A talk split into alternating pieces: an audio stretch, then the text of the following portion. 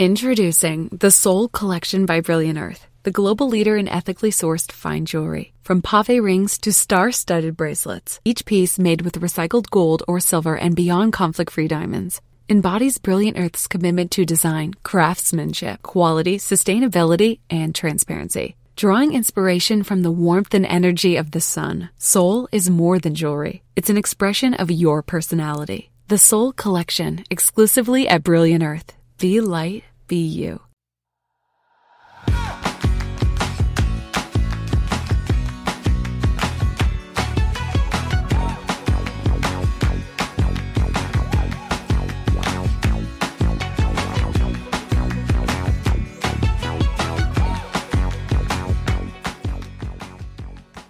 Hola, esto es Plug and Drive, un podcast de Milcar FM, en su capítulo 55 del 25 de febrero de 2021.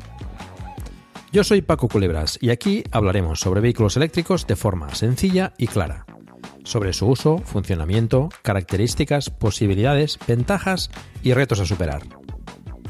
También tendrás opinión, análisis, noticias, debates y entrevistas para mantenerte informado de todo lo que acontece en el mundo de la movilidad eléctrica y la automoción del futuro.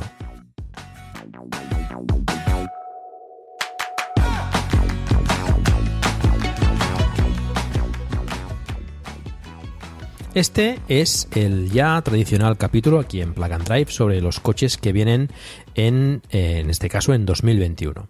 Generalmente lo hago el primero del año, pero bueno, este 2021 lo hemos empezado hablando sobre el Mi eléctrico con Cristian García y Pedro Sánchez y bueno, pues este ha venido un poco más tarde.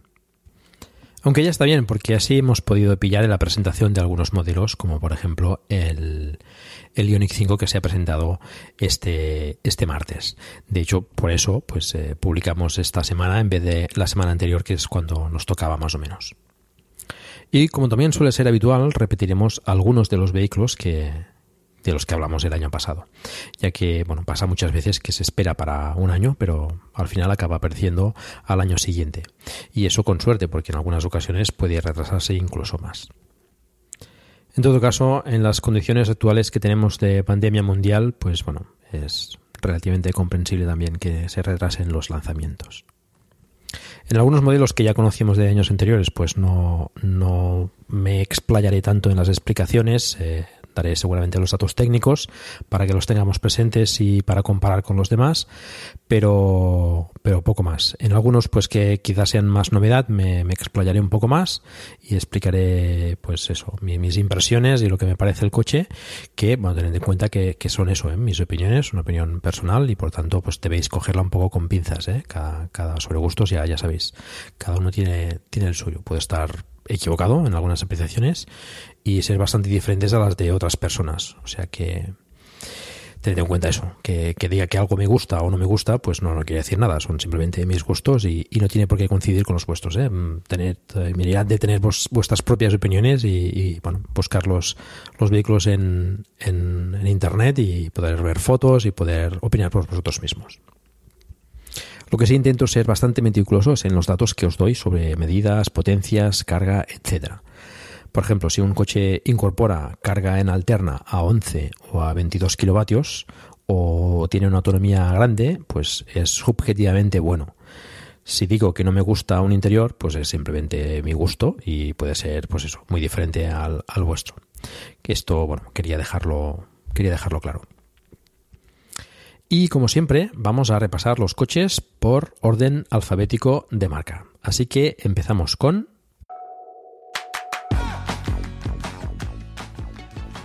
Audi. Audi presentó recientemente el 9 de febrero, si no recuerdo mal, el Audi e-tron GT, por fin tras varios retrasos. El Audi e-tron GT comparte plataforma con el Porsche Taycan y por tanto muchos de sus componentes como la batería, etc. Los motores no estoy seguro si son los mismos, porque no declaran la misma potencia, pero bueno, puede que sean los mismos con diferentes, eh, digamos, eh, configuraciones para, para, bueno, para sacarle más o menos rendimiento.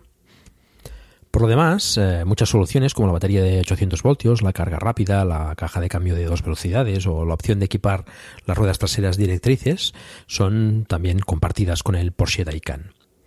El coche hay que decir que, al igual que el Taycan, mm, es precioso. De hecho, mm, en líneas generales son muy similares y con tamaño muy similar, pero cada uno mantiene su personalidad de marca. El Taycan parece más deportivo, más Porsche, como es lógico, y el e-tron es un poco más clásico, más, más Audi. Bueno, quizá he dicho en piedad, pero eh, los diseños se, se, notan en cada coche, ¿no? la personalidad de la marca, como decía. La línea, de hecho, recuerda del, del e-tron, recuerda bastante a la de un A7 Sportback. Por fuera, debo decir que, el coche me gusta mucho, es, es, muy bonito. Algunos aspectos son más sencillos que, que con el Taycan, por ejemplo, las manetas de las puertas en el Taycan son más escamoteadas y se presentan eléctricamente para abrir las puertas cuando, se, cuando te acercas y en el Audi son pues las típicas manetas clásicas. El puerto de carga, que también es doble como en el Taycan, es decir, tiene un conector CCS situado detrás de la rueda delantera derecha con carga en alterna y continua y otro tipo 2 en el mismo sitio en la parte izquierda solo con carga en alterna. En el Taycan se abre eléctricamente hacia, hacia adentro de la carrocería, deslizando el dedo en una especie de, saliente que tiene al lado del, del, puerto de carga, y en el Audi se abre presionando la tapa y tirando de ella hacia afuera como una tapa de toda la vida. Son pequeños detalles que evidentemente marcan la diferencia entre, entre uno y otro, ¿no? Entre que sería el Porsche con, con más, eh, más lujo, digamos, y el e-tron, que sería un poco más sencillo. Pero bueno, siendo sencillo, el e-tron GT pues es, es un precio también elevado y un coche que debería tener al menos componentes quizás un poco más trabajados. El interior, debo decir que no me gusta tanto. Sin ser malo, ni muchísimo menos, es muy clásico. Eso sí, al estilo Audi, con lo que los acabados y materiales son bastante buenos. Pero la solución me parece un tanto no sé, anticuada en estos, en estos días. El Taycan, por ejemplo, es más moderno y para mi gusto más atractivo, aunque el Audi cuenta con una ventaja y es que es cinco plazas en vez de las cuatro del Taycan. El Audi cuenta con una pantalla de 12,3 pulgadas, como las que incorporan los últimos modelos de, de Audi, y otra de 10,1 pulgadas para central en el centro del salpicadero para el, infoentretenimiento. Los mandos de la calefacción, etcétera, son todo botones físicos. ¿eh? Esto puede gustar a muchos que, bueno, critican que digamos que, los controles estén en la pantalla y probablemente Audi haya querido conservar cierto estilo de la marca para sus fieles clientes en, este Audi e-tron, ¿eh? un, ambiente, pues eso, más clásico de, Audi. Pero bueno, yo esperaba algo más moderno, como el, el concept del, del, Q4, por ejemplo, del que hablaremos también ahora, que, que, me parece más, no sé, más actual. Ahora bien, eso no quita que sea un señor coche. ¿eh? El, Audi pues es, muy, es muy bonito por fuera y por dentro también es bonito, pero bueno, lo, lo veo demasiado clásico para mi gusto. Audi ha presentado dos versiones, el Audi e-tron GT4 y el Audi RS e-tron GT, con más prestaciones. Os paso a comentar las especificaciones. Las dimensiones del Audi e-tron GT es de 4,99 metros de largo, 1,94 metros de ancho y 1,41 metros de alto. No tengo datos sobre el peso, es 5 plazas, como os decía antes. El maletero tiene una capacidad de 405 litros y de 366 litros en el caso de la versión RS. El maletero delantero tiene 85 litros de capacidad. El Audi e-tron GT tiene dos motores, cuenta con tracción total. En el caso de la versión e-tron GT4 con una potencia de 350 kilovatios, unos 476 caballos y 630 Nm de par motor. Y la versión RS tiene 440 kilovatios y 598 eh, caballos de potencia, con 830 Nm de, de par motor. La aceleración de 0 a 100 km por hora es de 4,1 segundos en la versión 4 y de 3,3 segundos en la versión RS. La velocidad máxima es de 245 km por hora en la versión normal, la versión 4, y la versión RS llega hasta 250 km por hora. La batería es de 800 voltios, como os decía antes, y tiene una capacidad de 93 kWh y de 85 kWh eh, útiles. La autonomía es de 487 kilómetros en ciclo WTP para la versión 4 y de 472 kilómetros en ciclo WTP en la versión RS. La carga es en CCS a 270 kilovatios en continua y en alterna eh, con tipo 2 a 11 kilovatios y puede tener como opción a 22 kilovatios. El precio de la versión normal es de 100, parte de 104.500 euros y la versión RSI de 143.500 euros.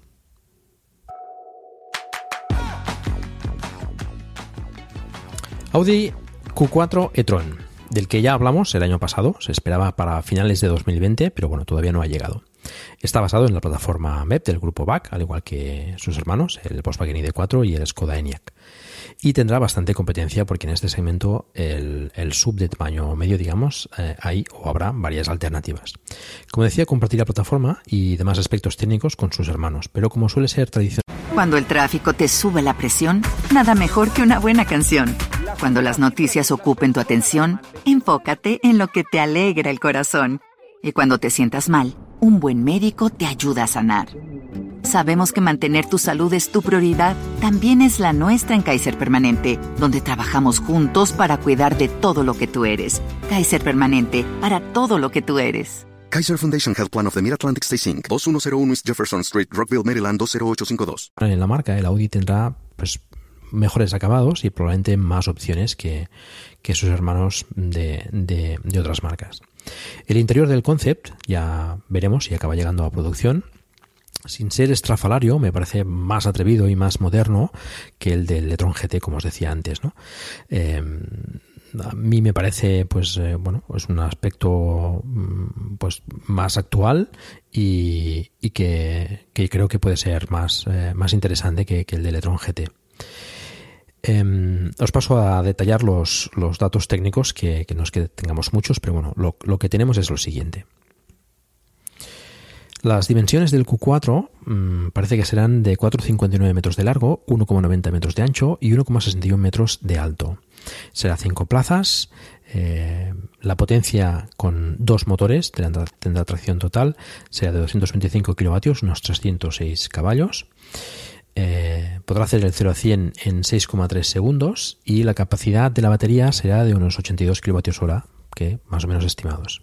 La autonomía, pues también se estima en unos 450 kilómetros en ciclo WLTP y la carga, pues será en, CCS a 100 kilovatios. Poca cosa más. Veremos a ver que cuando se presente qué, precios nos dan y qué, prestaciones serán muy similares a, las del las del ID4 y la de N. Quizás puedan ofrecer alguna alguna versión con batería más grande o con motores más potentes, ya, ya veremos.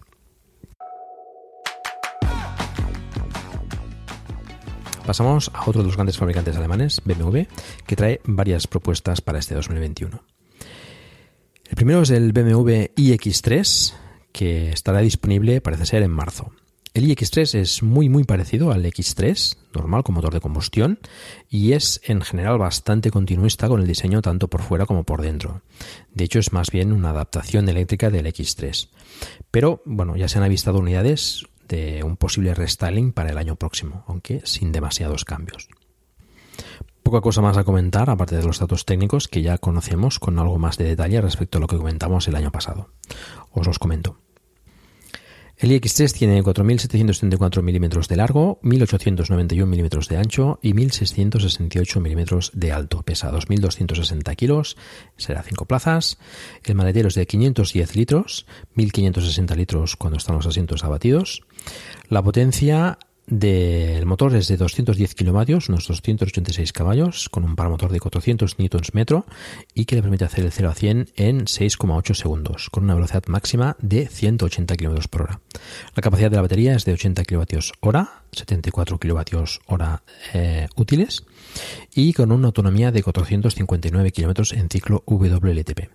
La carga es en CCS en continua a 150 kilovatios y en alterna tipo 2 hasta 11 kilovatios.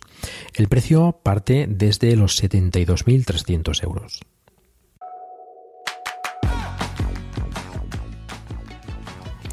El BMW iX, que se presentó oficialmente en noviembre del año pasado, es otra cosa en cuanto a diseño se refiere. Deriva del Concept Vision Inex y está construido en base a la plataforma modular de BMW llamada CLAR, que también utilizan algunos otros modelos de la marca, como el X3 o el X7, incluido el iX3. Exteriormente ya vemos un diseño más moderno y futurista que, como suele pasar, conserva algunas características del Concept, pero más suavizadas. Además, han hecho un gran trabajo en aerodinámica, consiguiendo un coeficiente de 0,25, que no está nada mal para ser un sub, y además de, este tamaño tan, grande. Una de las curiosidades del iX es que el capó no es accesible, no, no se puede abrir, solo desde el taller. Y solo se abre el logo frontal que actúa, digamos, como tapa para acceder a rellenar el depósito de agua de los limpias. En el interior también se ve un gran cambio respecto a lo que nos tiene acostumbrados BMW, aunque con el i3 ya exploró un aspecto diferente. En este iX el interior es muy minimalista, con una gran pantalla ligeramente curva a lo largo del salpicadero, ocupando la parte izquierda y central, un poco al estilo de los nuevos Mercedes. Que bueno, ya iremos viendo que, que esto pues está marcando tendencia. Los conductos de ventilación son alargados y con poca altura, en el centro bastante, bastante mínimos. El volante es de forma hexagonal y algunos de los mandos de la consola central son de algún tipo de cristal transparente. Otra cosa curiosa es que el techo panorámico cuenta con oscurecimiento electrónico, con lo que puedes disfrutar de claridad si lo deseas o protegerte del sol según lo necesites. El iX, de hecho, viene a competir con el Audi e-tron, el, digamos, el formato subgrande, el, el Mercedes EQC o el Tesla Model X por, por, tamaño. Los datos que conocemos del iX son los siguientes. Mide 4.900 milímetros de largo, ya ves que es bastante grande, 2.000 milímetros de ancho, 1.700 milímetros de alto, es 5 plazas, eh, no tenemos información sobre el maletero, pero bueno, se, prevé que sea bastante grande. Tiene una potencia de 370 kilovatios, unos 500 caballos, y permitirá hacer el 0 a 100 en menos de 5 segundos. La capacidad de la batería es de 100 kilovatios hora, con una autonomía superior a los 600 kilómetros en ciclo WTP. La carga en continua en CCS será 200 kilovatios y la de alterna tipo 2 a 11 kilovatios.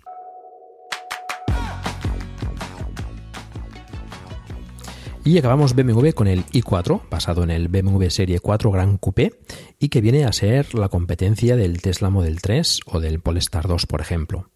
Por cierto, Audi se supone que está preparando la versión e-tron de la 5 para competir en este segmento también. Pero volvamos al i4. Ya hablamos de él hace un año y parece que finalmente se va a presentar y fabricar ya este 2021, más o menos para verano. El exterior es parecido al Serie 4 Gran Coupé, como comentábamos, pero más moderno, un poco con las líneas del, iX. Eh, así un, bueno, pues eso, más, más moderno. El interior también es muy similar al iX, con, con la pantalla curva, etcétera, los mismos conductos de ventilación y muy minimalista. También parece que, conserva también los, estos mandos en, en, la consola central para para cambiar las marchas, etcétera, y, utilizar el infoentretenimiento de, cristal transparente. Poco más se sabe, eh, aparte de algunos datos técnicos, a la espera de la presentación que traerá también eh, una versión M más deportiva, con lo cual, bueno, pues promete también tener unas muy buenas prestaciones. Del i4 no sabemos mucho, tendrá unos 4.640 milímetros de largo aproximadamente, eh, tendrá una potencia de 390 kilovatios, unos 530 caballos. La aceleración de 0 a 100 estará en torno a los 4 segundos, con una velocidad máxima de 200 km por hora. Y la capacidad de la batería se estima en unos 80 kilovatios hora, con una autonomía de unos 600 kilómetros en ciclo WTP. Poco más, eh, la carga en continua a 150 kilovatios, eh, más o menos. Y, poco más, esperamos a ver la presentación y, tener más datos de, este coche que también pues, tiene muy buena pinta.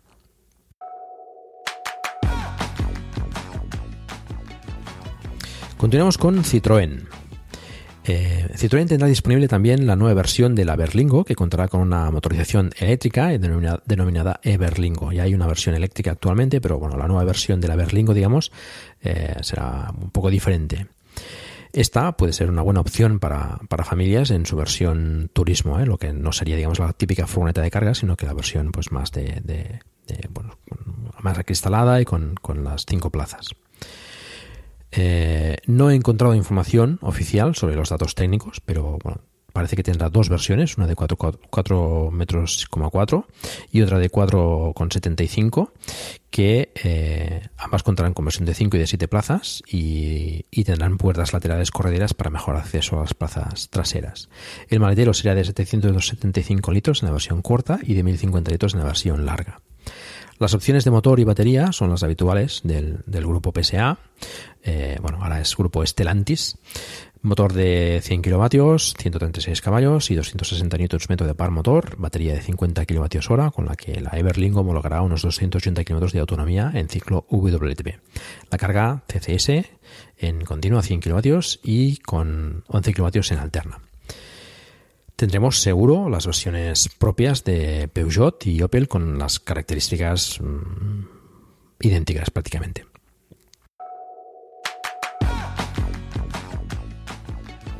Citroën EC4. El año pasado hablábamos del C4 Cactus como posible eléctrico de Citroën, pero finalmente ha sido denominado EC4 y ya lo tenéis disponible. Con este, el grupo PSA, perdón, el grupo Stellantis aumenta su gama eléctrica que utiliza la misma plataforma que sus hermanos como el Peugeot 2008 o el DS3 Crossback E-Tense y que por tanto también comparte solución eléctrica tanto en el motor como en la batería. Aún así, logra unas cifras de autonomía algo superiores gracias a la aerodinámica que está más trabajada en el Citroën. Cuando el tráfico te sube la presión, nada mejor que una buena canción. Cuando las noticias ocupen tu atención, enfócate en lo que te alegra el corazón. Y cuando te sientas mal, un buen médico te ayuda a sanar. Sabemos que mantener tu salud es tu prioridad, también es la nuestra en Kaiser Permanente, donde trabajamos juntos para cuidar de todo lo que tú eres. Kaiser Permanente, para todo lo que tú eres. Kaiser Foundation Health Plan of the Mid-Atlantic Stay Inc. 2101 East Jefferson Street, Rockville, Maryland 20852. With lucky landslots, you can get lucky just about anywhere. Dearly beloved, we are gathered here today to. Has anyone seen the bride and groom? Sorry, sorry, we're here. We were getting lucky in the limo and we lost track of time. No, Lucky Land Casino, with cash prizes that add up quicker than a guest registry. In that case, I pronounce you lucky. Play for free at LuckyLandSlots.com. Daily bonuses are waiting. No purchase necessary. Void where prohibited by law. 18 plus. Terms and conditions apply. See website for details. Bueno. Externamente e internamente es prácticamente idéntico al nuevo C4. Son, son bueno, prácticamente idénticos. El diseño interior no me acaba de convencer demasiado, pero bueno, es bastante funcional y, amplio. Y con un precio inferior, además, que sus hermanos del, grupo, con lo cual, bueno, pues es una propuesta interesante si eh, estéticamente pues os, os gusta. Os comento los datos técnicos. Las dimensiones del EC4 son de 4.355 milímetros de largo, 1.800 milímetros de ancho y 1.525 milímetros de alto. El peso es de 1.616 kilos, es 5 plazas, maletero de 380 litros, 1.250 litros con los asientos abatidos. La potencia es de 100 kilovatios, 136 caballos con 260 Nm de par motor, como suele ser habitual en el grupo. Aceleración, de 0 a 100 km por hora de 9,7 segundos, velocidad máxima de 150 km por hora. La capacidad de la batería, 50 kWh, que, que bueno, útiles son 45 kWh. Y la autonomía, eh, en este caso el EC4, consigue unos 352 km en ciclo WLTP. La potencia de carga, CCS, 100 kW y la alterna en tipo 2, ¿eh? en principio 7,4 kilovatios y la 11 kilovatios como opción. El precio parte de los 30.923 eh, euros, que bueno, por ese tamaño y estas prestaciones, pues no, no, no, está, no está mal. De hecho, es más grande que un E208 o que un Corsa E y, es ligeramente más barato. O sea que, bueno, es una opción interesante.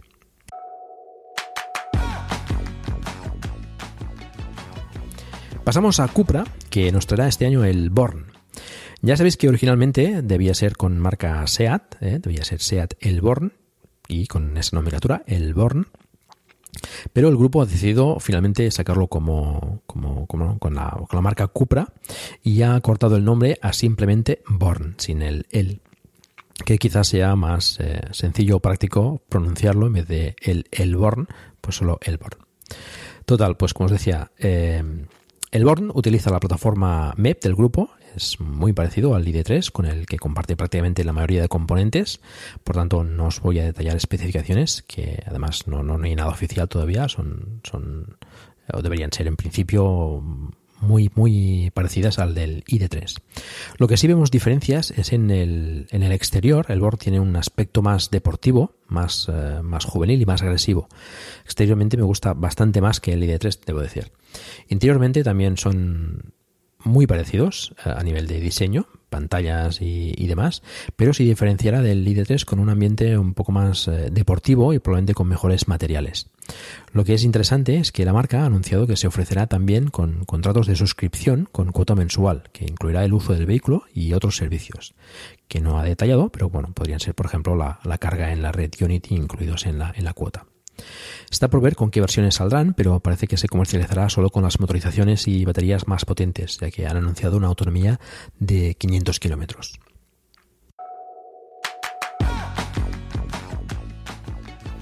Dacia nos trae este año por fin el Spring Electric, basado en el Renault City KE que se comercializa en China. Se empieza a comercializar este año y el grupo Renault quiere que sea el eléctrico más asequible. Ya veremos si, cumple con los precios. Es un coche eminentemente urbano, con un tamaño contenido y prestaciones también moderadas, tanto en potencia como en batería. Todo, lógicamente, para mantener un precio pues atractivo. El exterior es de estética mm, sub, es, aunque pequeñito, y el interior, aunque espartano, tiene detalles interesantes como la pantalla central táctil de 7 pulgadas y soporte para Apple CarPlay y Android Auto. Además ofrecerá una versión cargo con capacidad de 800 litros y 325 kilos de carga, que bueno, puede ser también una opción económica y, interesante para, para, para bueno, repartidores de, de última milla, etcétera. Los datos que conocemos son los siguientes. Tiene unos 3.734 milímetros de largo, 1.622 milímetros de ancho y 1.516 milímetros de alto. Pesa 1.616 kilos, es cuatro plazas, tiene maletero de 300 litros, 600 litros con, los asientos abatidos. La potencia es de 33 kilovatios, unos 44 caballos, y con un par motor de 125 newtons metro. La aceleración de 0 a 100 pues no, no la he conseguido, eh, la velocidad máxima es de 125 km por hora y la capacidad de la batería es de 26,8 kWh, con una autonomía de 225 km en ciclo WTP. Bueno, para esta batería este tamaño no, está mal. La carga en CCS es a 30 kW, pero es opcional. Y la carga eh, en alterna tipo 2 es a 6,6 kW. El precio, en principio, debería partir de los 18.000 euros. ¿eh? Veremos a ver si, pueden bajar un poco más este precio cuando, cuando se comercialice.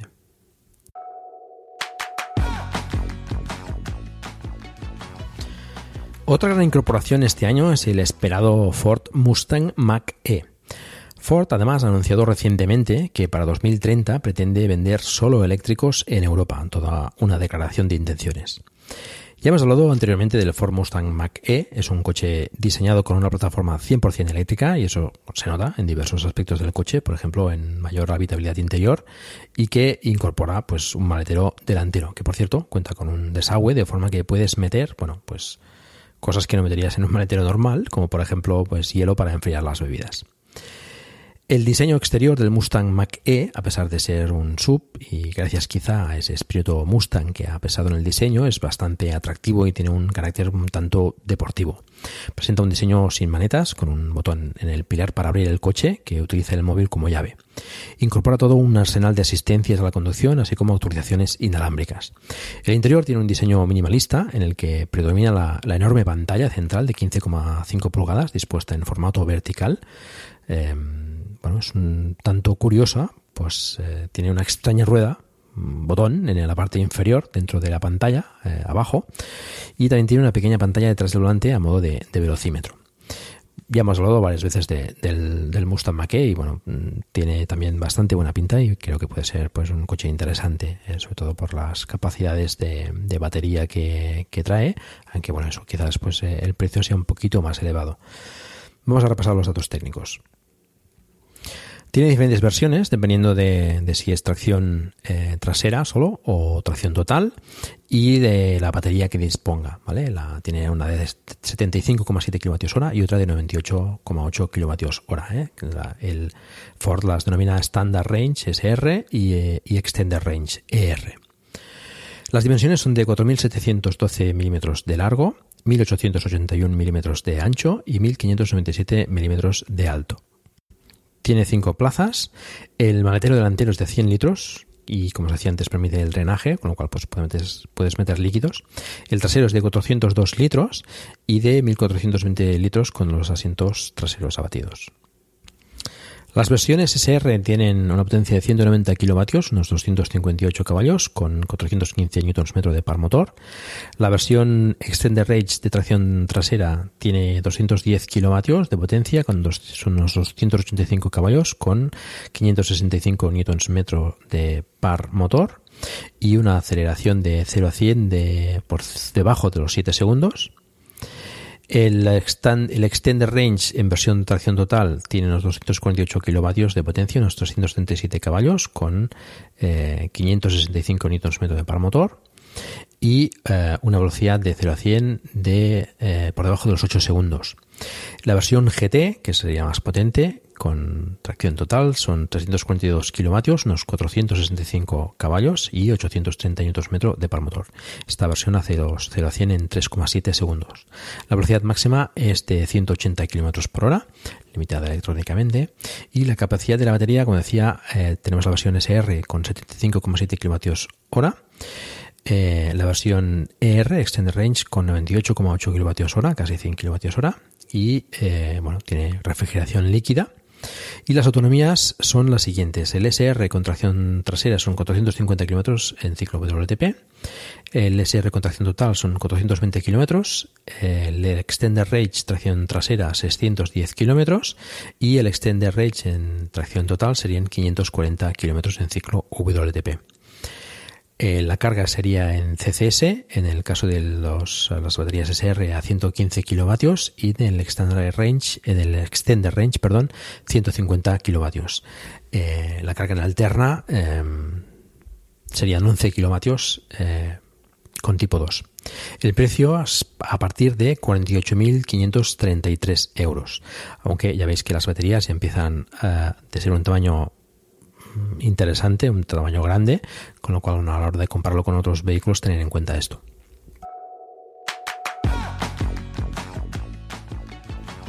Esta semana, el martes día 23, se presentó a nivel mundial el Hyundai Ioniq 5, después de, varios retrasos.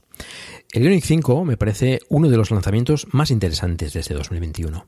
Utiliza la plataforma EGMP, diseñada específicamente para vehículos eléctricos, y esto, como he comentado varias veces, le permite tener un espacio interior más amplio, especialmente este, Ioniq 5, que tiene una batalla de... Pues, la batalla es la distancia entre ejes de nada menos que 3 metros. El M5 es un, es un sub, tiene un diseño moderno, pero un tanto retro, es decir, bueno, es un diseño un poco raro, es, moderno, es, futurista, digamos, pero, pero también tiene ciertos eh, reminiscencias retro y está basado en el, en el diseño del Hyundai Pony de, de, los años 70 y bueno, es un sub, pero al menos por las fotos no, no tiene aspecto de sub. El interior es como parece ser tendencia, minimalista, con, un diseño sencillo, pero, pero bueno, funcional. ¿eh? Ya veremos después que es bastante funcional. Detrás del volante tenemos dos pantallas de 12 pulgadas, una junto a la otra, pero dentro de un mismo marco, digamos, ¿eh? ocupando la parte izquierda y central. Esto mm, ya estamos viendo que, parece ser mm, una tendencia ya. ¿eh? Lo que no me gusta, quizá lo único junto al volante, es que el marco es de color gris en vez de negro. Es decir, el, conjunto de las dos pantallas, que, viene así como si fuese una pantalla seguida, pero con dos pantallas dentro, eh, tiene un marco de color gris que bueno, resulta un tanto feo cuando las pantallas están apagadas. El diseño de la interficie de, la pantalla, eh, de, la información, digamos, es con un fondo blanco que es diferente a lo que solemos ver y quizás, bueno, quizás por este motivo han escogido este color gris para el marco, para que no destaque tanto con, un marco negro, no sé. Pero bueno, a mí me parece un poco feo. Hasta es de, las pocas cosas que, no me gustan de, de este 5. Los mandos de la, de la, climatización son físicos, debajo de la pantalla central, lo cual, bueno, pues eh, seguro que puede gustar a muchos que no les gusta tenerlo en la pantalla y les gusta tener algo más, más, más a mano, digamos. La palanca de cambios está situada en el volante, similar a la que tiene Tesla, por ejemplo, en el Model 3, con, es una palanca, pero en este caso no, no actúa toda la palanca eh, para arriba o para abajo, por ejemplo, como hace el Model 3, sino que eh, el botón de la, de la palanca se gira eh, em, el botón que está en el extremo se gira hacia adelante o hacia atrás para seleccionar las marchas que, quieres utilizar para avanzar, pues poner neutro o marcha atrás y el botón que tiene en el extremo pues eh, se pulsa para, para, ponerlo en parking. Bueno, es un poquito raro, pero bueno, es, es, eh, es eh, curioso. Dispone también de las levas que, suele tener Hyundai para cambiar la regeneración o seleccionar la conducción con un solo pedal. Además, la, regeneración puede ser eh, automática, es decir, que, lo decida el coche en base al, mapa de la navegación, es decir, la, ruta que tenga, eh, las, las, eh, las, las, cotas de altura, etcétera, y la situación del tráfico, cual bueno, es interesante. Dispone también de un, de un HUD eh, con soporte para realidad aumentada, similar al que tiene Volkswagen en la gama ID, y por supuesto contará con actualizaciones remotas. Puede tener además opción con, con, una cámara eh, bueno, en los retrovisores exteriores, eh, laterales, con, eso, con una cámara para mejorar la detección de, de ángulos muertos. Dispone además de, múltiples sistemas de ayuda a la conducción y etcétera, e incluso un modo para aparcar el vehículo de forma autónoma desde fuera, usando el, mando al estilo del, del Summon de Tesla. El piso es plano, la consola central se mueve hacia adelante y hacia atrás, unos 14 eh, centímetros, lo cual es bastante práctico para pasar, por ejemplo, al asiento del copiloto si tenemos la puerta bloqueada o, o en fin, para tener una sensación de espacio más diáfano, o también para permitir más espacio al, pasajero trasero que esté sentado en medio tirando la, consola esta hacia adelante. Es, eh, bueno, es práctico, es, una, es una solución práctica. Los asientos delanteros eh, son más finos de lo normal, incrementando el espacio en las plazas traseras y además se pueden reclinar totalmente eh, para, echar una buena siesta. Que además habla Hyundai de, sensación de, gravedad cero los asientos se reclinan como si fuese una butaca de estas de, relax y además la, banqueta en, en, los pies, digamos, también se, eleva una, banqueta para, descansar eso, las piernas. En esta posición, la consola central, por ejemplo, eh, pues tirándolo hacia atrás, pues te permite tener los brazos también apoyados en, esa consola para, pues bueno, si estamos utilizando el móvil o estamos leyendo un libro, etcétera, pues para tenerlos ahí apoyados. Con lo cual, pues es práctico que la consola se mueva hacia adelante y hacia atrás. Otra cosa que me gusta bastante es que la banqueta trasera también se mueve longitudinalmente, es decir, eh, hacia adelante y hacia atrás, haciendo el habitáculo, digamos, eh, más ancho, más, más amplio, o ampliando, tirando la banqueta hacia adelante, que se mueve unos 13,5 centímetros, pues te permite tener un maletero más, más, eh, más amplio también, ¿no? Pues puedes regular el espacio en, en, en función de tus necesidades. Debajo del asiento central, atrás, tenemos un enchufe en el que podemos conectar y, además tenemos también conectores USB pues eh, tenemos este enchufe que para conectar pues cualquier aparato y, nos puede alimentar un electrodoméstico hasta 3,6 kilovatios, con lo que bueno pues podemos cargar perfectamente el, el portátil. Esto es lo que denomina Hyundai eh, V2L, Vehicle to Load.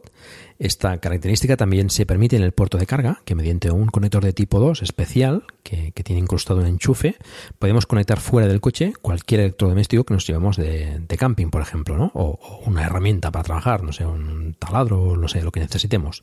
Cualquier cosa que, puedas enchufar, que tenga un enchufe, y hasta 3,6 kilovatios, pues eh, lo puedes usar. Y no solo eso, sino que con un cable especial tipo 2 podemos alimentar a otro vehículo eléctrico. ¿eh? Es, un cable especial, no, no, no con cualquier cable tipo 2. El puerto de carga, por cierto, está situado en la parte trasera, a la derecha, al lado de los faros traseros. El sistema eléctrico de la, de la, batería es de 800 voltios y puede cargar tanto a 800 como a 400 voltios sin necesidad de un inversor adicional. La potencia máxima de carga, según Hyundai, es de 350 kilovatios, es, bastante. Esto le permite cargar la batería del 10 al 80% en 18 minutos, si tienes un cargador con esa potencia, o cargar 100 kilómetros de autonomía en 5 minutos, lo cual pues está, está muy bien.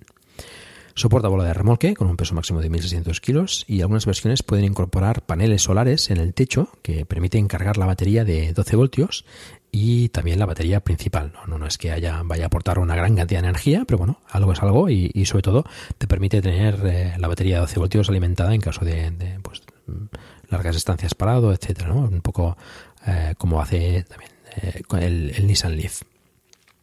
Os comento los datos técnicos. La oferta se basará en cuatro modelos Mm, combinando baterías de 58 kWh y de 77,4 kWh y mm, la tracción siendo trasera o total. Las dimensiones del Ioniq 5 son de 4.635 milímetros de largo, 1.890 milímetros de ancho y 1.605 milímetros de alto. Eh, no encuentro información sobre el peso. Las son es cinco plazas. El maletero es de 531 litros, 1591 litros con los asientos traseros abatidos y eh, dispone de un maletero delantero que será de 57 litros en las versiones de tracción trasera y de 24 litros en las versiones con tracción total. La potencia de la versión, por ejemplo, tracción trasera con 58 kWh será de 125 kW, unos 170 caballos, con 350 Nm de par motor y una de 0 a 100 de 8,5 segundos. La versión de tracción total, con esta misma batería de 58 kWh, tiene una potencia de 173 kW, unos 235 caballos y 605 Nm de par motor, que le permite hacer el 0 a 100 en 6,1 segundos. Después tenemos la tracción trasera con 77,4 kWh de batería, que tiene una potencia de 160 kW, unos 218 caballos, con 350 Nm de par motor, y el 0 a 100 en 7,4 segundos. Y la versión más potente, digamos, con tracción total y batería de 77,4 kWh. Tiene una potencia de 225 kW, unos 306 caballos, con 605 Nm de par motor y una aceleración de 0 a 100 de 5,2 segundos. Todas las versiones tienen una velocidad máxima de 185 km por hora, eh, limitada eh, electrónicamente. La batería, como decíamos, tiene tiene una tensión de, tiene una tensión de 800 voltios. La capacidad eh, son estas dos, las 58 kWh y de 77,4 kWh. Eh, la versión, mm, solo conocemos la autonomía de la versión con autonomía más grande, eh, perdón, con batería más grande, la 77,4 kWh y con tracción trasera, que rondaría los 480 km en ciclo WLTP. La carga en CCS, como hemos comentado, sería Lucky Land Casino asking people what's the weirdest place you've gotten lucky? Lucky? In line at the deli, I guess? Aha, in my dentist's office. More than once, actually. Do I have to say? Yes, you do. In the car before my kids' PTA meeting. Really? Yes. Excuse me, what's the weirdest place you've gotten lucky? I never win and tell. Well, there you have it. You can get lucky anywhere playing at LuckyLandSlots.com. Play for free right now. Are you feeling lucky? No purchase necessary. Void where prohibited by law. 18 plus. Terms and conditions apply. See website for details. With Lucky Land Slots, you can get lucky just about anywhere. Dearly beloved, we are gathered here today to... Has anyone seen the bride and groom? Sorry, sorry, we're here. We were getting lucky in the limo and we lost track of time. No, Lucky Land Casino, with cash prizes that add up quicker than a guest registry in that case, I pronounce you lucky. Play for free at LuckyLandSlots.com. Daily bonuses are waiting. No purchase necessary. Void were prohibited by law. 18 plus. Terms and conditions apply. See website for details.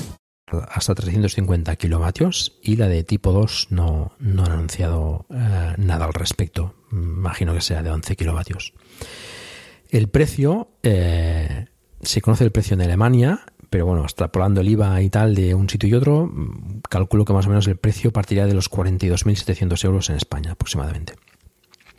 Y se prevé que esté disponible a lo largo de este año. Eh, se harán las primeras entregas una versión especial llamada Proyecto 45, que tiene un, tiene un precio bastante más elevado, eh, en torno a los 60.000 euros. Y, bueno, pues pronto esperamos que, empiecen a, entregar y a comercializar las versiones con, bueno, con menos batería y menos opciones. Más asequibles, digamos.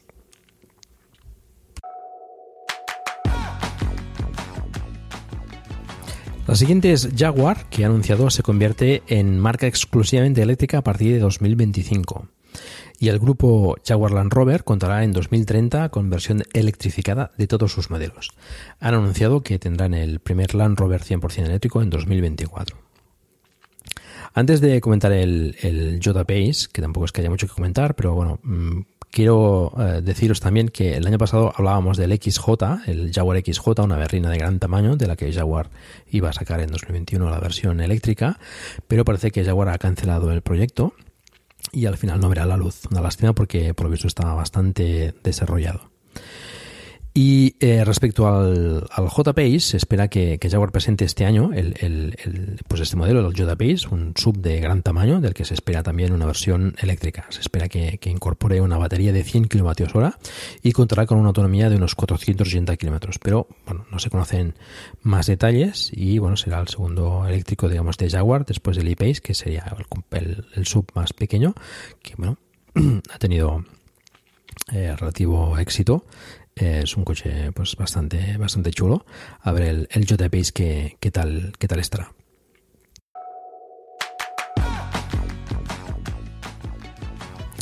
El Lexus UX300E, ya, ya hemos hablado de él también en varias ocasiones, este año llega al mercado ya por fin, es básicamente la versión eléctrica del, del UX y tanto en el exterior como en el interior es básicamente el mismo que el Lexus UX normal. Os detallo las especificaciones eh, para recordároslo una vez más. Tiene 4.495 milímetros de largo, 1.840 milímetros de ancho y 1.545 milímetros de alto. Pesa 1.850 kilos, es 5 plazas. Tiene un maletero de 367 litros, 486 litros con los asientos traseros abatidos.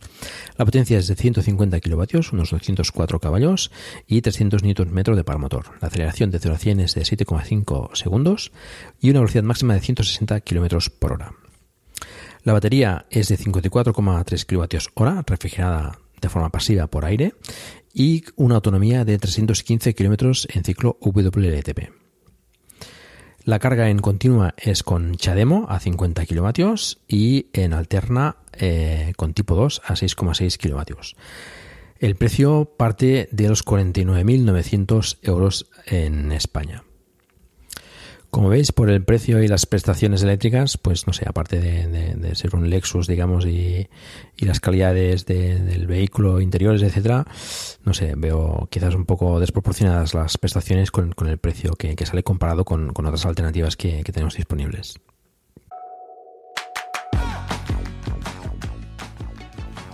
El Lucid Air, según un tuit de la misma compañía, empezará las entregas en Europa a finales de 2021 con lo que he decidido incluirlo en este capítulo porque, bueno, pues podría llegar a España, ¿no? Eh, hablamos de él en un capítulo anterior, poco después de su presentación. Es una berlina de lujo con unas prestaciones increíbles y que promete ser muy interesante. Las especificaciones preliminares son las siguientes. Es un sedán con un coeficiente de 0,21, que está bastante bien. Tiene las dimensiones de 4.975 milímetros de largo, 1.939 milímetros de ancho y 1.410 milímetros de alto. Tiene un peso de 1.850 kilos, 5 plazas, y un maletero de 456 litros y de 202 litros el maletero delantero. Tiene una potencia de 500 kilovatios, unos 680 caballos, y una aceleración de 0 a 100 de 2,5 segundos. La velocidad máxima es de 270 kilómetros por hora. La batería es de 900 voltios, tiene una capacidad de 113 kilovatios hora, y la versión eh, eh, con más autonomía, la Air Grand Touring, eh, tendrá una autonomía de unos 832 kilómetros en ciclo EPA, que está, muy bien. La carga en continua es CCS a 300 kilovatios y en alterna a 19,2 kilovatios. Parte en Estados Unidos al menos de un precio de 69.900 eh, dólares. Veremos a ver aquí en Europa a ver a qué precio a qué precio sale. Es un vehículo interesante, competencia del Tesla Model 3 y del, Mercedes EQS, que hablaremos ahora. Y, bueno, pues eh, como decía, unas prestaciones bastante impresionantes, con, mucha potencia y, una gran autonomía. Así que, que veremos a ver qué, qué tal está.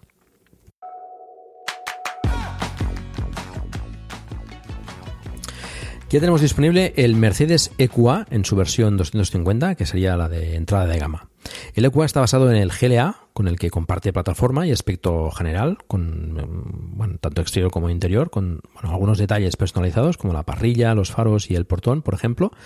El interior es prácticamente idéntico al GLA, excepto algún cambio de color y es de hecho muy similar al, al del EQC, aunque con los aireadores redondos. Destaca la típica pantalla ya de los Mercedes a lo largo del salpicadero eh, y que está también pues creando tendencia, ocupando la parte izquierda y central eh, que denominan eh, MBUX. la interfaz además está, bastante bien. Los detalles técnicos son los siguientes. El Equa es un sub que, eléctrico que mide 4.463 milímetros de largo, 2.020 milímetros de ancho y 1.624 milímetros de alto. Tiene un peso de 2.040 kilos, tiene un maletero de 300 litros, 600 litros abatido tiene una potencia de 140 kilovatios, unos 190 caballos, un par motor de 375 Nm y una aceleración de 0 a 100 km por hora de 8,9 segundos. La velocidad máxima es de 160 km por hora. La capacidad de la batería es de 66 kilovatios hora con una autonomía de 424 km en ciclo WLTP.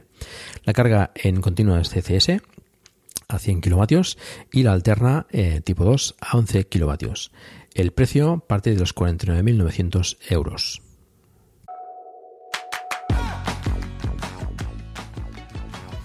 En torno al verano se espera que Mercedes presente el EQS, la máxima expresión de la marca en cuanto a movilidad eléctrica, y poco después eh, de la presentación las primeras entregas ya.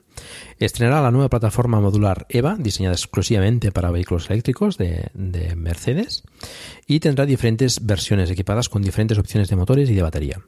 En cuanto a la batería, tendremos las dos capacidades de 90 y de 110 kWh, y en cuanto a los motores, pues varias combinaciones también con uno o dos motores y tracción total. Las versiones con más batería dispondrán de una autonomía alrededor de los 700 km en ciclo WLTP.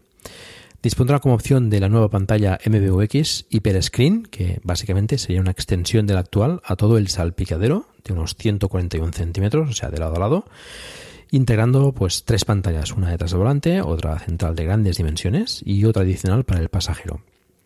Esta pantalla será una sola superficie de izquierda a derecha, es decir, un cristal, digamos, eh, todo el continuo con las inserciones del, de los aireadores a, la izquierda y a la derecha. No sé cómo solucionar el tema del, del aireador del centro. Y, bueno, pues es, eh, la verdad es que es un, es una, un salpicadero bastante impresionante. Veremos cuando, cuando esté en acción. Pero bueno, promete, promete ser bastante chulo.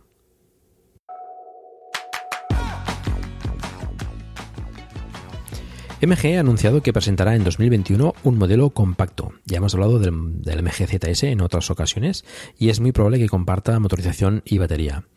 Con lo que tendría un motor de 105 kilovatios, unos 143 caballos y 353 Nm de par motor y una batería con refrigeración líquida de 44,5 kWh y autonomía de 263 km en ciclo WLTP. Pero siendo este posible compacto más pequeño, menos pesado y más aerodinámico, es muy probable que acabe homologando mejores cifras en cuanto a autonomía. De momento no se sabe nada más y bueno, a ver, a ver cuando lo presenten qué, qué tal estará.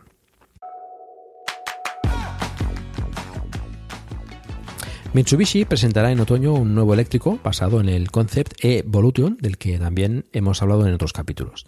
Este e-Volution utilizaría la misma plataforma CMF-EV del grupo que usa el, Nissan Arilla, del que os hablaré a continuación, por lo que atentos a las especificaciones de, de este Arilla, porque bueno, serán, serán muy similares.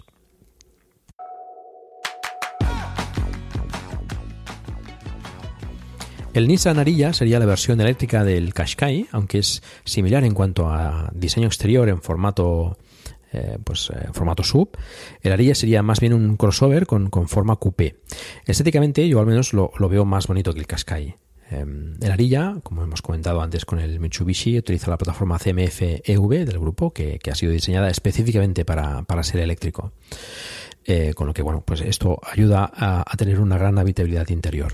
El diseño es moderno y atractivo, se ve más, más agresivo, por ejemplo, que el nuevo Qashqai, con las ventanas más estrechas y con una sensación, eh, no sé, más, más imponente. A mí me parece que, han hecho un buen trabajo adaptando el, el concept que, presentaron hace algún tiempo y, y, bueno, lo encuentro bastante, bastante correcto, bastante, bastante bonito. Dispone de faros LED bastante disimulados y la puerta de carga está situada en la parte superior de la aleta izquierda delantera, ¿eh? que estamos habituados a tenerla en, los Nissan en la parte delantera, en, el, morro. Aquí está en el lateral. El interior es muy minimalista, tiene el, el, piso plano y la consola central puede moverse hacia adelante y hacia atrás de forma eléctrica con unos botones en un, en un lateral, ¿eh? igual que hacía el, el Ioniq 5.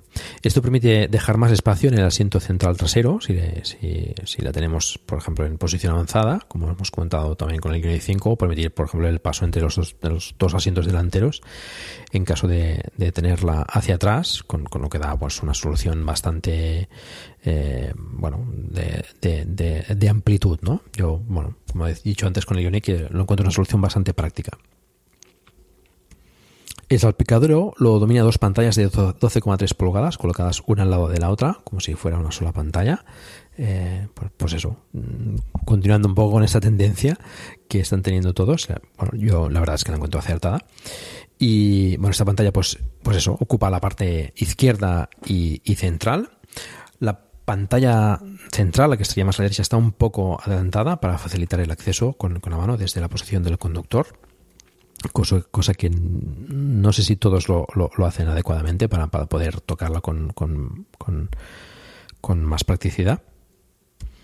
Los botones de climatización están colocados en el salpicadero, de por debajo de la pantalla, como si, si estuvieran eh, grabados con, una respuesta áptica, es como si fuesen, pues eh, están eh, dibujados en, la misma superficie, está, están bastante chulos. Es un diseño pues, bastante moderno y que queda bastante bien. Dispone de dos guanteras en la parte delantera que parecen bastante amplias eh, en, eh, los vídeos que he visto. Contará, por supuesto, con el sistema de conducción autónoma de Nissan, el ProPilot, y diversas ayudas a la conducción. Y además también contará con Alexa Auto. Las plazas traseras son pues, bastante, bastante amplias. Y, bueno, pues pasamos a, a detallar las, las versiones y, y las, los datos técnicos. El Arilla dispondrá de cinco modelos, eh, dependiendo de la batería, eh, una de 63 y otra de 87 kWh. Y, y, de tracción, pues eh, sea tracción trasera o tracción total y una quinta versión performance con, con más potencia. Las dimensiones son 4.595 milímetros de largo, 1.850 milímetros de ancho y 1.660 milímetros de alto. Tiene cinco plazas, el maletero es de 468 litros, tanto en la versión de, de batería 63,87 y en el caso de, tracción total el maletero eh, eh, pasa a tener 415 litros. La versión de 63 kWh con tracción trasera tiene una potencia de 160 kilovatios con 300 Nm de par motor y eh, una aceleración de 0 a 100 de 7,5 segundos. La versión de 87 kWh tiene una potencia de 178 kW con un par motor de 300 Nm y una aceleración de 0 a 100 de 7,6 segundos. La versión de tracción total de 63 kWh, denominada E-Force, con la F bueno, con un 4, eh, pues indicando esta tracción total de a las cuatro ruedas, tiene potencia de 205 kW con un par motor de eh, 560 Nm y una aceleración de 0 a 100 de 5,9 segundos. La versión de 87 kWh, tracción total, tendría una potencia de 295 kW con, una, con un par motor de 600 Nm y una aceleración de 5,7 segundos.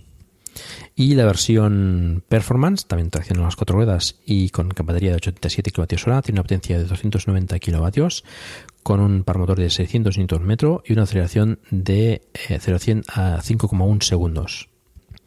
La velocidad en las versiones eh, a tracción trasera es de 160 km por hora y en las versiones con tracción de total eh, sube a 200 km por hora, al igual que la Performance. Las capacidades de la batería son de 65 kWh, serían 63 kWh útiles, de otra de 90 kWh con 87 kWh útiles y una autonomía de 360 km en ciclo WTP para la versión de tracción trasera con la batería de 65 kWh y de 340 km eh, para la versión con tracción total. En el caso de la batería más grande, de 87 kWh, la autonomía es de 500 km en ciclo WTP para la tracción trasera y de 460 km para la tracción total. En el caso del Performance, la autonomía es de 400 km en ciclo WTP. La carga sería en continua con CCS a 130 kW y la alterna en tipo 2 a 7,4 kW con eh, en la versión de 87 kWh subiría a 22 kW. No tenemos información todavía del precio, pero bueno, mm, promete ser una, una opción interesante en, en este segmento.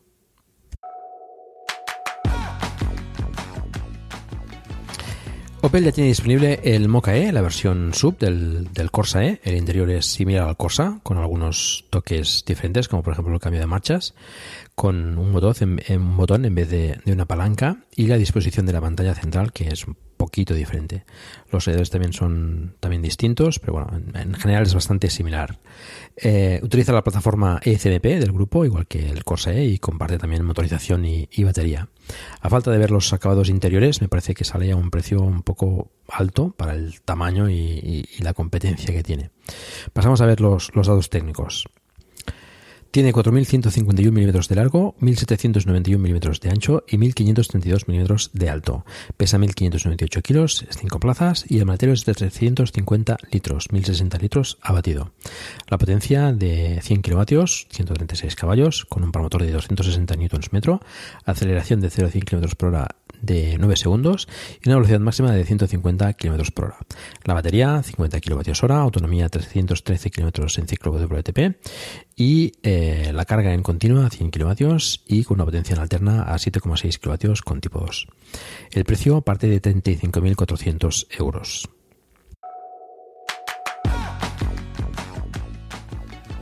Este año Porsche presentará el Taycan eh, Cross Turismo el, el, 4 de marzo, se presentará oficialmente. Es, eh, está derivado del Taycan, pero con una orientación, digamos, más práctica y todo camino.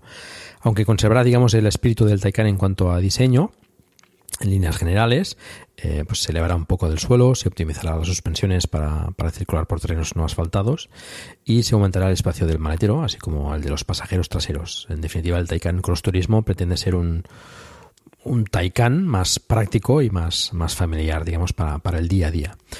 Como os decía, se presentará oficialmente el, el 4 de marzo y bueno, pues eh, hasta entonces no tenemos eh, más, más información que, que esta.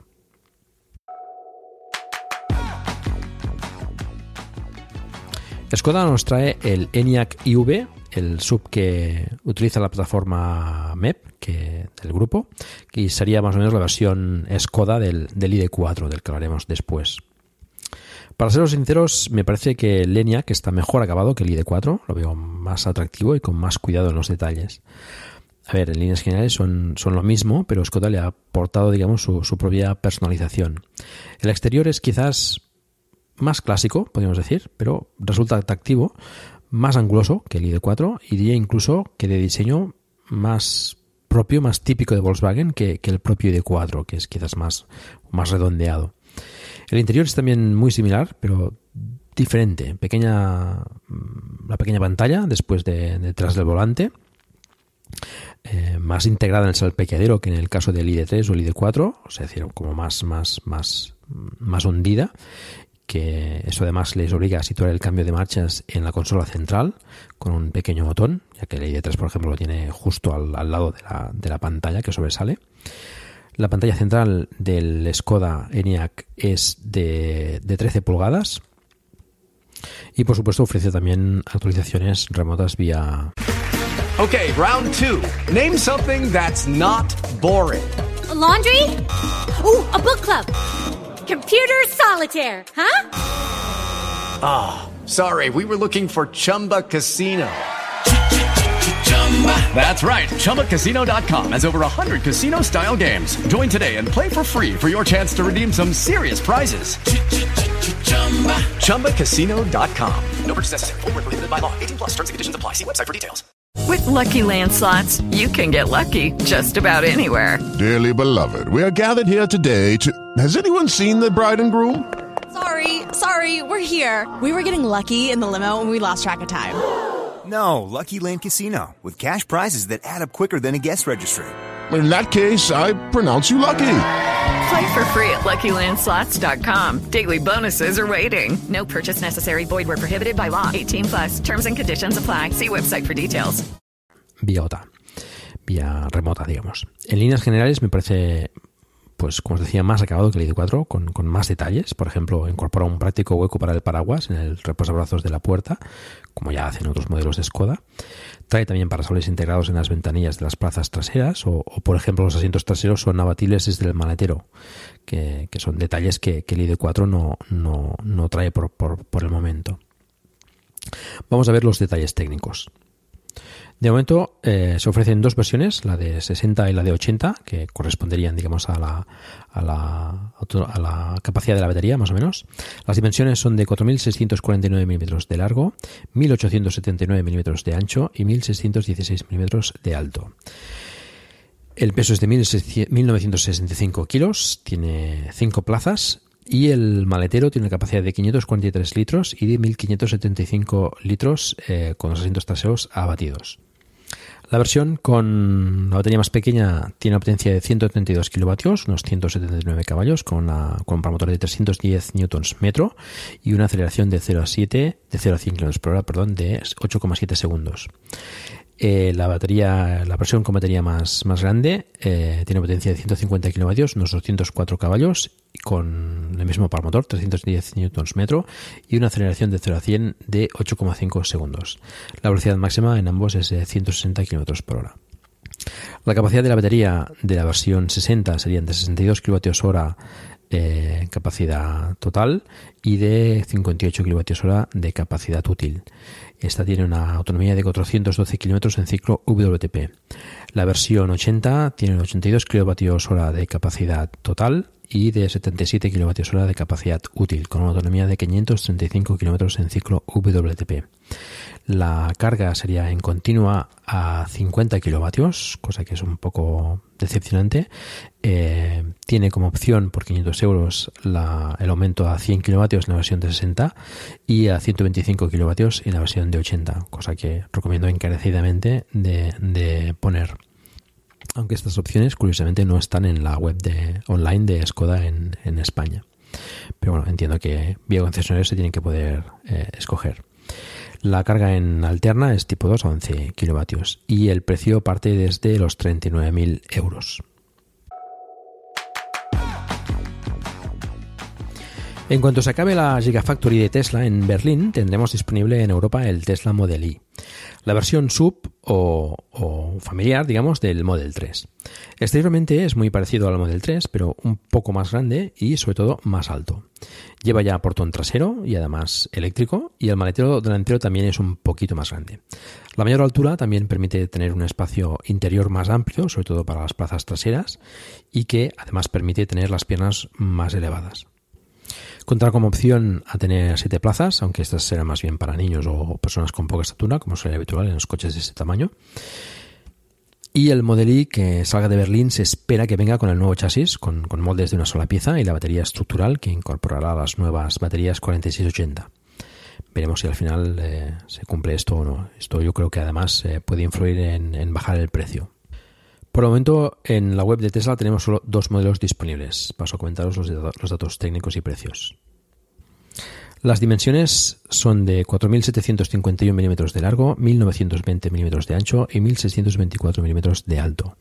Pesa 2.003 kilos, es 5 plazas, como hemos dicho, con sitio opcional. No tengo datos de los maleteros, pero bueno, mm, por las fotos y por los vídeos que se han visto son bastante grandes.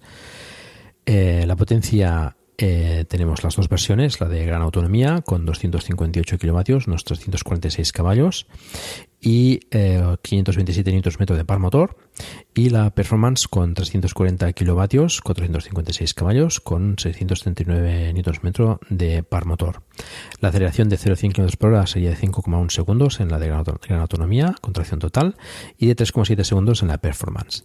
La velocidad máxima sería de 217 km por hora en la gran autonomía y 241 km por hora en la Performance. La capacidad de la batería es de 75 kWh y en el caso de la gran autonomía nos daría una autonomía de 505 kilómetros eh, en ciclo WTP y de 480 kilómetros en ciclo WTP en el caso de la Performance. La carga en TCS es hasta 250 kilovatios y en alterna en tipo 2 a 11 kilovatios. Los precios en la versión de, de gran autonomía parte de 64.000 euros y en el caso de la Performance de 70.000 euros. Este año llega también por parte de Tesla el Model S y el Model X con un aspecto exterior y sobre todo interior renovados.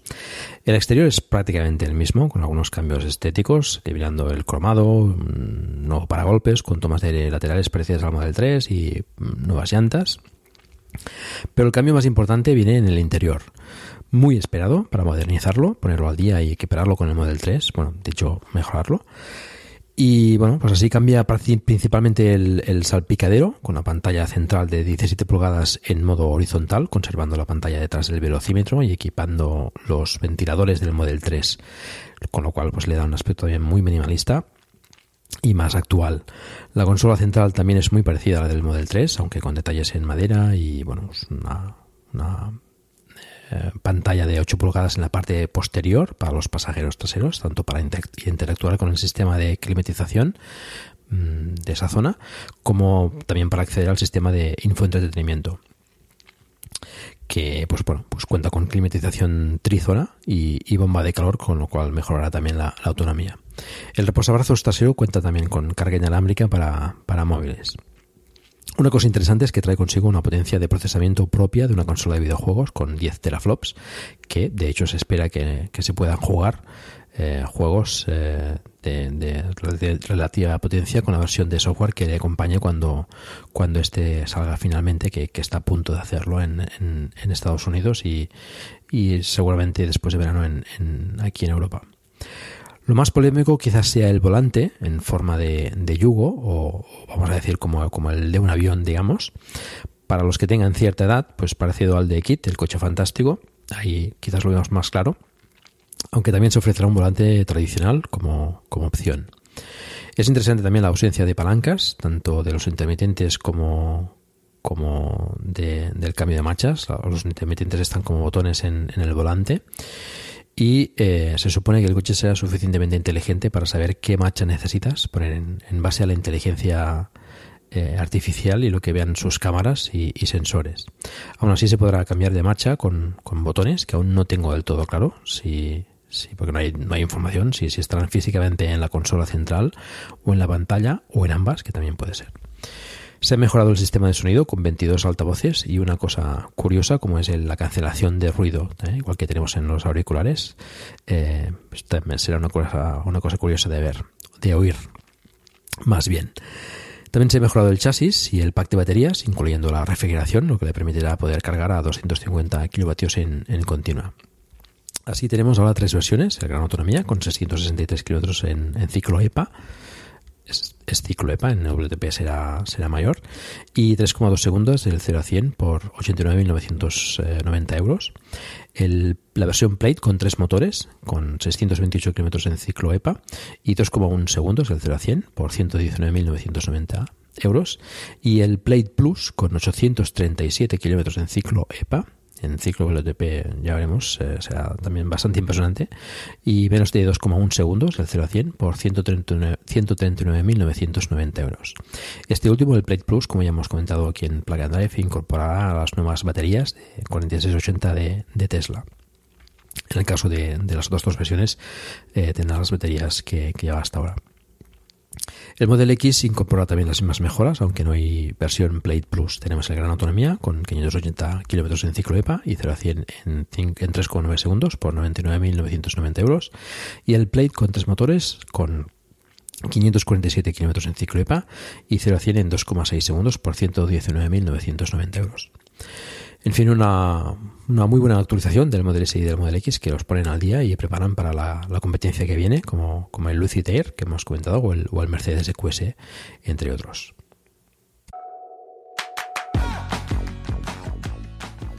Y antes de hablar del ID4, que es la nueva incorporación al mercado de Volkswagen para 2021, quería comentar que se empiezan a comercializar también nuevas versiones del ID3 con otras capacidades de batería y motores.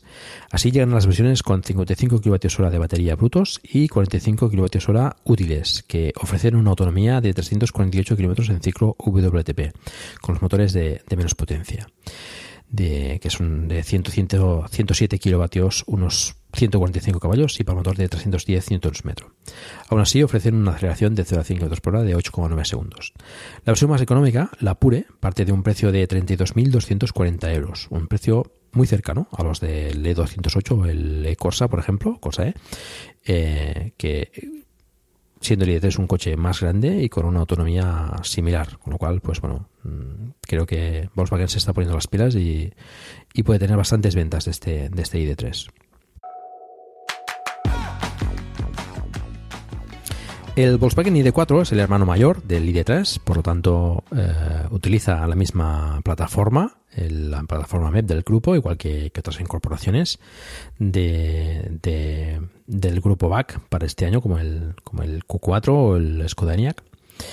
Y como decía, el ID4 es más grande que el ID3, aunque tiene la misma batalla. Así entonces gana más espacio delante y detrás, lo que le permite eh, tener cinco plazas con la batería más grande, la de 77 kWh, cosa que no pasaba con el ID3, que tenía cuatro plazas con, con esa batería. A nivel estético guarda muchas similitudes con el ID3, tanto por fuera como por dentro. Exteriormente quizás se vea un poco más equilibrado en cuanto a formas. El ID4 sería la opción familiar de Volkswagen en, versión eléctrica, hasta que lleguen modelos más grandes. No sería un monovolumen como la Touran, por ejemplo, pero sería lo que, bueno, lo que más se le acerca. Las manetas de apertura de las puertas son diferentes del ID3. En el ID3 son más tradicionales, digamos, y en el ID4 están más enrasadas y, no se mueven, sino que tienen el mecanismo de apertura por debajo de la maneta. El mayor tamaño, lógicamente, también conlleva un mayor volumen del maletero, que no está nada mal para su tamaño, y en cuanto al interior es igual que el ID3, con una pequeña pantalla detrás del velocímetro y el cambio de marchas integrado a la derecha de la, pantalla. En el centro la misma pantalla que el ID3, que puede ser de 10 o de 12 pulgadas según acabados y opciones. Y aquí, por supuesto, también se nota el, mayor tamaño con, más espacio, sobre todo para las plazas traseras, que son más amplias que, con el ID3.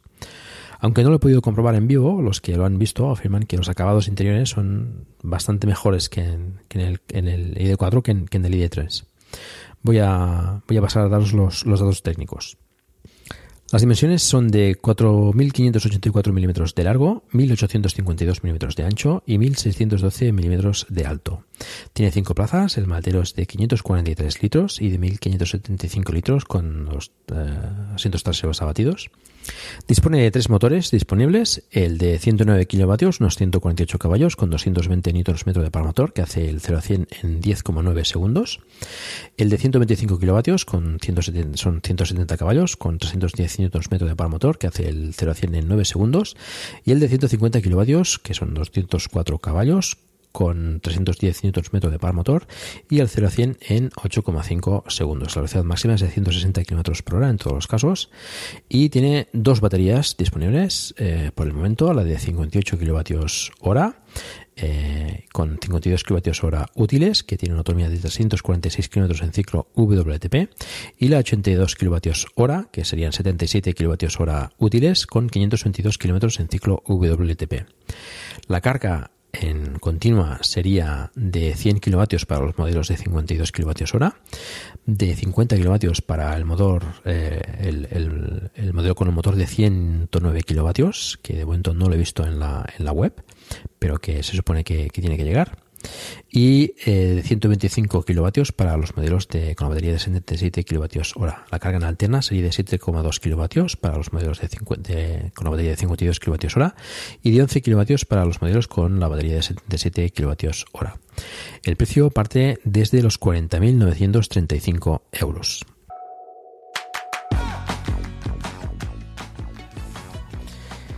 A finales de este año se espera que Volkswagen presente el ID5, que sería la versión coupé del ID4, con un aspecto exterior más deportivo, digamos, más parecido al, concept ID Cross que presentó en, 2019. Tendrá equipamiento similar al ID4, probablemente con las opciones de motor y de baterías más potentes, pero se espera que mejoren la carga para, para llegar a los 200 kilovatios en continua. También eh, es posible que presente el ID6, una versión más grande que el ID4, con posibilidad de, de 7 plazas y también de, baterías con, más capacidad y por tanto más, autonomía.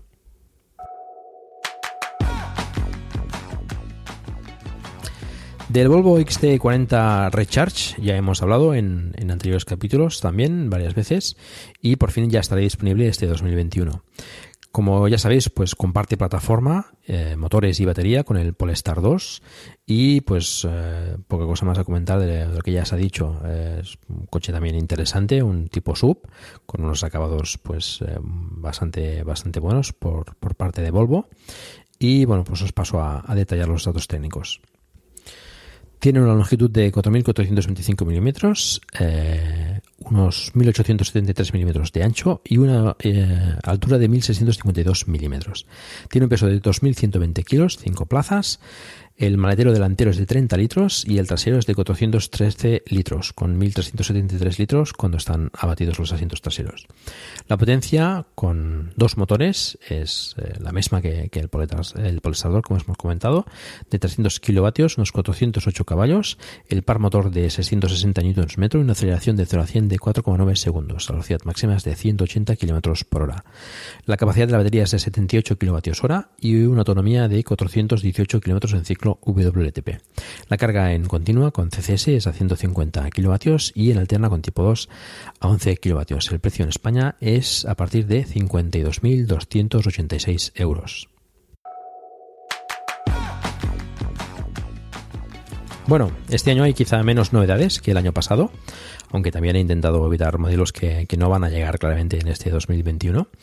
Las novedades más destacables, en mi opinión, son los nuevos modelos de sub de tamaño medio que llegan al mercado. Ya habéis visto que hay, hay varios con diferentes calidades y precios y prestaciones. Estos modelos mm, son interesantes para familias que hasta ahora pues tenían las opciones un poco limitadas con vehículos demasiado grandes y, y caros generalmente.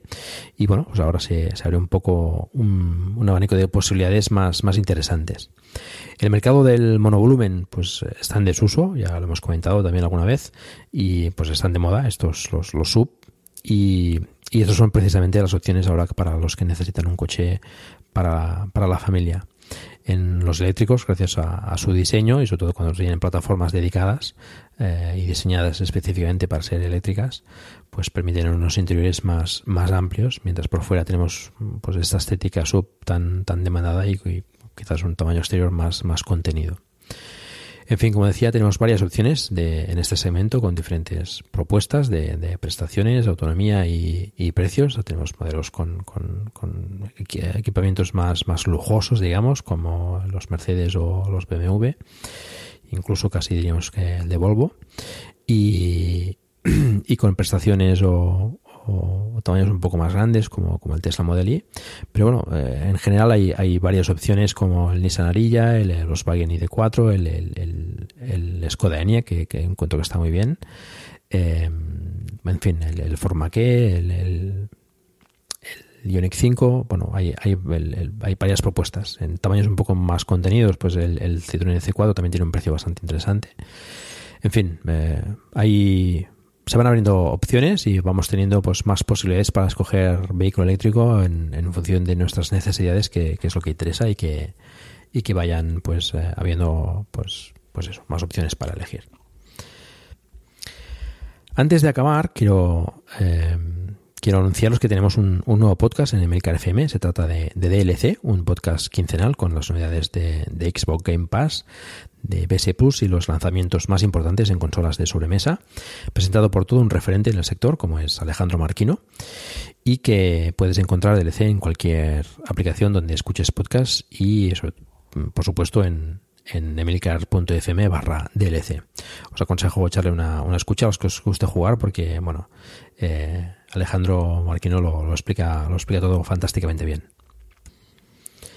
Y eso es todo. Muchas gracias por por el tiempo que habéis dedicado a escucharme. Os, recuerdo que, que, hagáis difusión del vehículo eléctrico en la medida de, de, vuestras posibilidades, por ejemplo, recomendando este podcast o haciendo una reseña en iTunes, lo cual pues os agradecería mucho.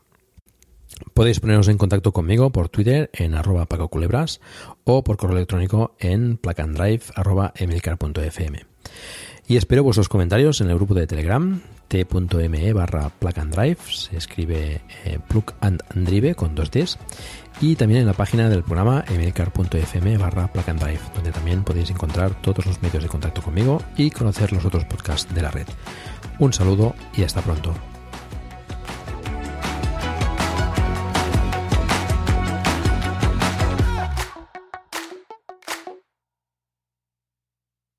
Judy was boring. Hello. Then Judy discovered chumbacasino.com. It's my little escape. Now Judy's the life of the party. Oh, baby, Mama's bringing home the bacon. Whoa. Take it easy, Judy. The Chumba life is for everybody. So go to ChumbaCasino.com and play over 100 casino style games. Join today and play for free for your chance to redeem some serious prizes. chumba ChumbaCasino.com. No purchase necessary. Void where prohibited by law. 18 plus terms and conditions apply. See website for details.